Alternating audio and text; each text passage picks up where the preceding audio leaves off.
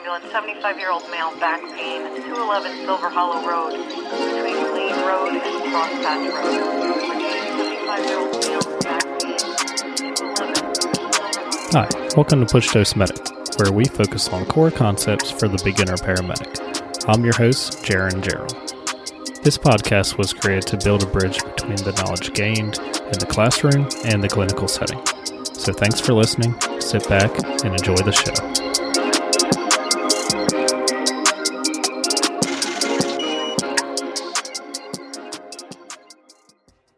Good afternoon, everyone. Welcome back to the Push Dose Medic podcast. Hope everyone has been well, and thank you for listening.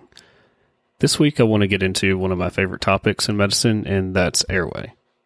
This is a topic I spend uh, a lot of time researching myself, finding better and new ways to establish airways, take control of di- difficult intubations, and just managing any type of airway that I may come across in my career.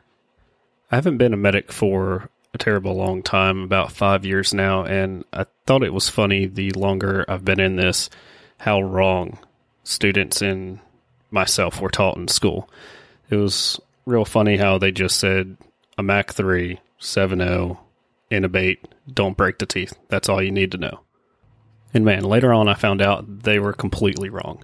Uh, I guess the guys that taught us really had no idea what they were doing, or maybe they weren't educated themselves. I remember watching my first few intubations, getting the equipment ready for the medic, and the medic saying uh, Mac 3 7.0 and end title.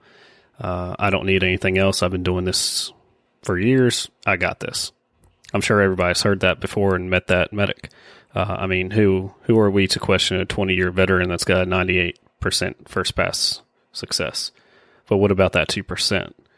That airway that was deemed a failure before he even started. And now, after we fail on that intubation, we're going to blame it on the patient because it's their fault. Or was it really the provider's fault for not prepping their equipment, not assessing the patient, and not preparing for the airway? What I've seen more times than not in airway management is complacency.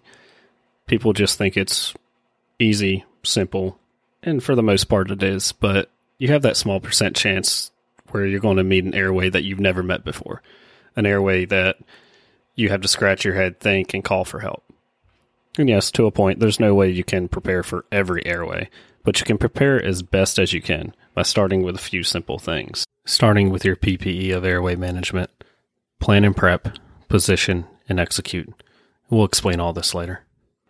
I think a big pitfall of what students are taught in school are entering the oral cavity and just looking for those shiny white cords. Uh, you know, the shiny white cords from the 20 year COPD or, or the shiny white cords from the person you just pulled out of a house fire. White cords don't ever exist. I've seen them a few times, but they're not always shiny and white. You know, uh, you really have to know what you're looking for, and I'm a big compo- proponent of that. Is entering the mouth and naming structures because if you don't know what the structures are, you really don't know what you're looking for. First off, I, I think our assessment mnemonics are, are wrong for the pre hospital world on airway management. Lemon uh, is always what has been talked to me. It's on my RSI test. It's it's what we generally use. Um, some parts of it are good, and some have the pitfalls. Um, the L is good. The evaluate three three two method is just not going to work. Uh, if it does, good job. You're doing great. But in my opinion, that that's hard to do in a pre-hospital arrest where you need to intubate. Uh, Mallampati the same way. If you have somebody that is declining where they are still alert and you are going to intubate them due to a compromise or someone that is on CPAP that is just declining and you can get them to open their mouth and say, ah, that's great. But cardiac arrest, respiratory arrest, something like that, that's not going to, that's not going to be feasible. And lastly, obstruction neck mobility. These are still very helpful tools in uh, assessing your airway, uh, and they're actually intertwined with the new criteria that I've been using. So that new airway mnemonic that I'd like to get out there is called Heaven. Uh, Eric Bauer and David Olvera actually did a pretty good podcast on explaining everything. It's called Heaven is the New Lemons, and that's on the uh, FlightBridgeED podcast if you want to take a listen. And this one kind of goes more in the realm of the pre-hospital world instead of the uh, elective OR. Uh, the H stands for hypoxemia. Uh, basically, anyone with less than 93%, you know, at that point, you have a faster rate of decomposition because you're on that kind of beginning slope of the uh, oxyhemoglobin dissociation curve. Next for E, it's going to be extreme of size. So you're looking at your pediatric patients with uh, larger heads where you have to position them better, or your obese patients where you're going to have to ramp them or have a lot of uh, fatty tissue. Uh, some just basically someone that's going to make it a more difficult intubation due to the size of the airway. Next in A, you're going to look at uh, any anatomic challenges, so tumors, masses, swellings, maybe in your anaphylaxis patients, uh, angioedema, lower airway swelling, maybe a trauma that has a Le Fort fracture, uh, something in that nature. Next is going to be V. That's going to stand for uh, vomit, blood, fluid, any kind of airway contaminant that's going to obstruct your view of the cords. Jim Ducanto actually developed a salad trainer, which is a basically an airway bannequin that produces contaminant. Uh, so you actually have to lead with your suction, which happens just to be the Ducanto suction catheter. That way you can clear out all the contaminant to get a better view of the cords and have an increased success on your first pass attempt. So knowing that any kind of airway contaminant is one of the top reasons why we fail in first pass attempt intubations, uh, I've been a, been a big proponent on creating the salad mannequin and teaching people throughout my agency how to manage airway when you have a large amount of airway contaminant due to vomit uh, or blood. So next for E is going to be exsanguination. Um, for anybody that has uh, massive blood loss, anemia, again, going to be on that downslope of the oxyhemoglobin curve uh, where they're going to just basically decompensate faster. And lastly, we're going to have neck mobility. That's another top factor of why people fail on first attempt intubations is just not being able to manipulate and position the patient in a way where they can maximize the view of the cords. So this is going to be somebody maybe the elderly with arthritis or that's in uh, C-spine precautions. So that's really just a brief overview of what Heaven stands for. As you can see, it works a little better in the pre-hospital world. Uh, you don't have that Mallampati where you can walk up to a patient and say, "Can you open your mouth, please?" and say, "Ah, I need to see what grade you are." Um, if you want more information, definitely check out FlightBridgeED's podcast on it. They go through; it's about an hour long, um, more in depth on what each acronym stands for and how to plan for it. So now we got that out of the way. Uh, I really just want to put that out there because I think patient assessment, even if it's not a full patient assessment, any kind of assessment of what you're about to do is extremely important. So if we can assess the airway initially, that will produce a better plan going into our intubation.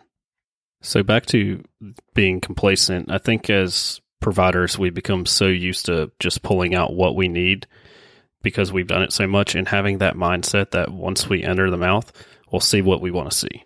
You know, this this couldn't be farther from the truth. If it was so black and white, we wouldn't have people out there creating new methods and mnemonics to master the airway. I think in school we go over everything about intubation except for what's really important. Um, you know, we brush over the anatomy. Here's the upper, here's the lower. It's split by the larynx, blah blah blah. Um, and a lot of people take advantage of that of just brushing it over and going straight to use a Mac 3 with a 7.0 for all intubation. And yes, that's a great size to start with, and it probably would work with, you know, 90% of the intubations we do, but we shouldn't ingrain this in the student's head to just grab and go with just a handle and a tube. There's more to it. There's a lot more things you need because it might not be that perfect airway. I see many times that students, even providers, are failing to set up properly and manage an airway with any kind of efficiency.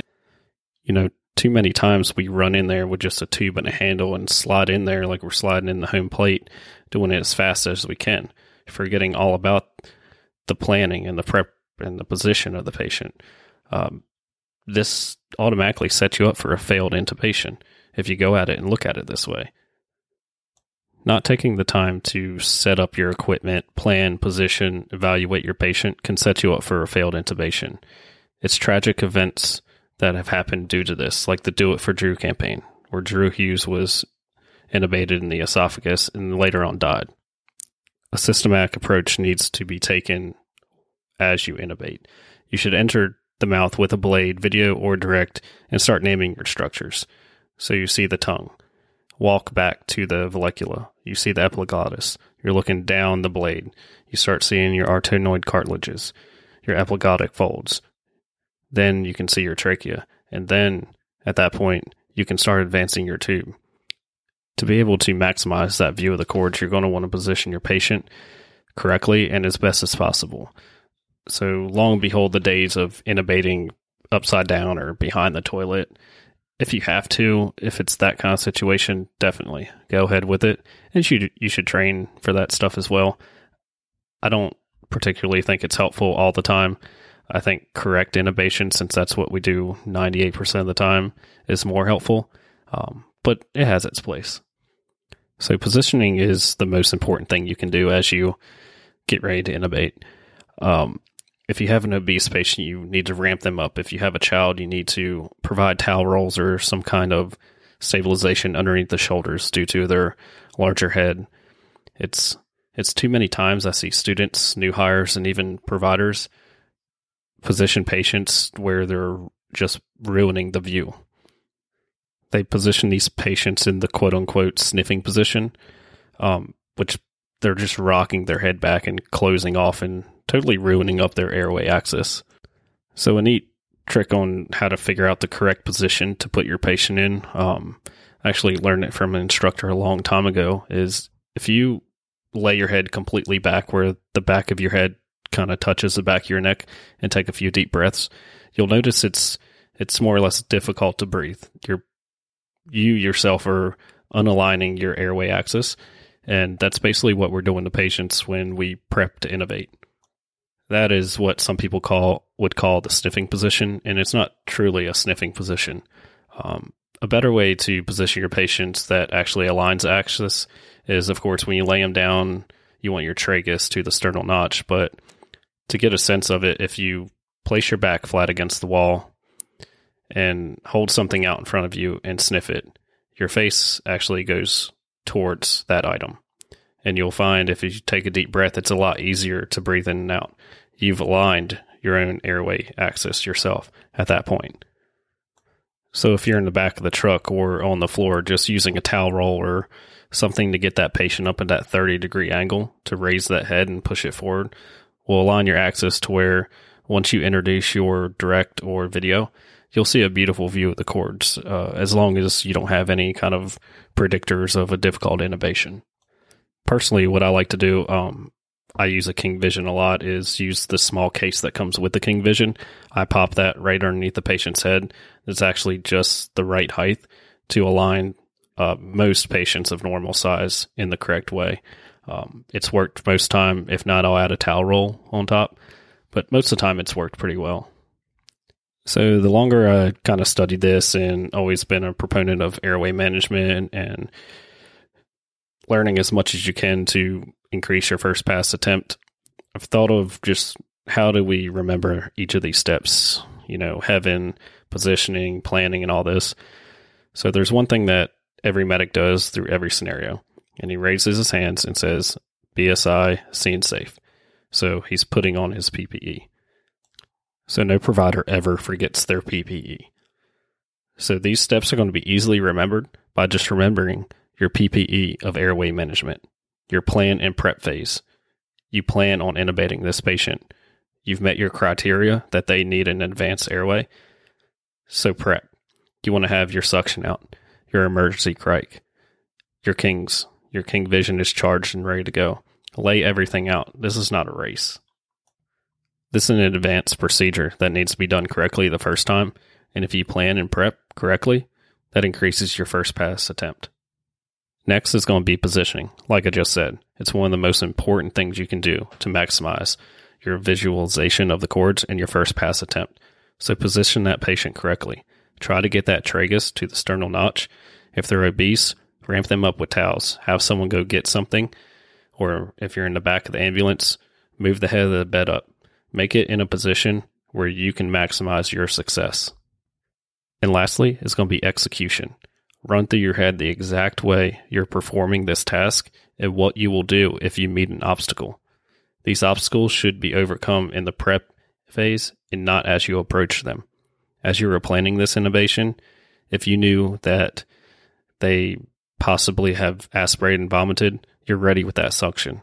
If they're going to have a large epiglottis, you're ready with another size blade or another size tube.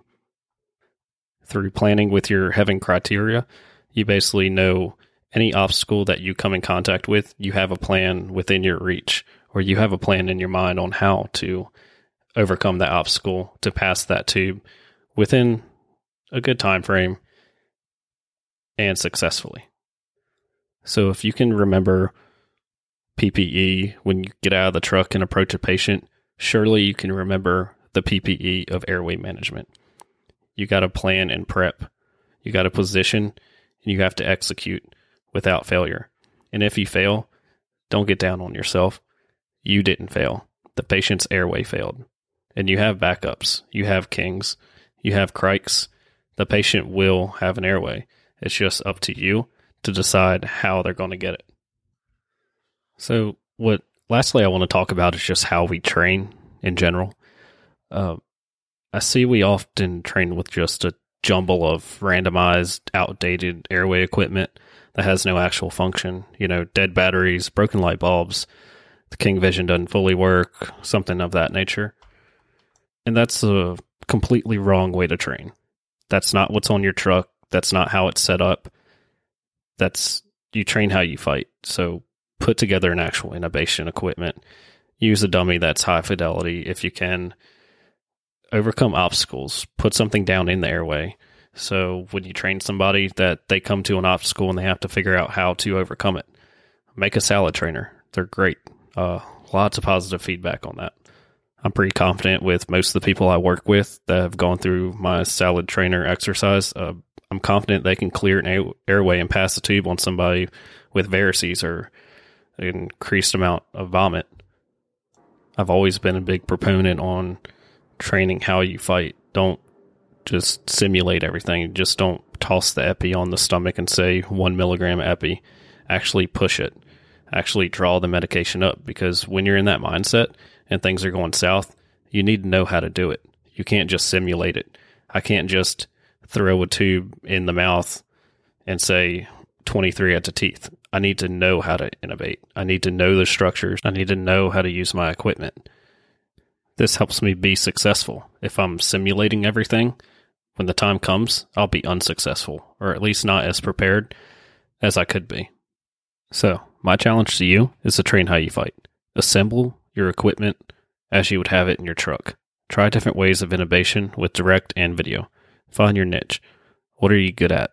And stick to it. But always remember to train with your backup, because not every airway is as you imagined. Get in the mindset of following that internal check sheet in your head from the decision and plan to intubate all the way to the securement and aftercare of intubation. And remember your PPE of airway management plan and prep, position and execute.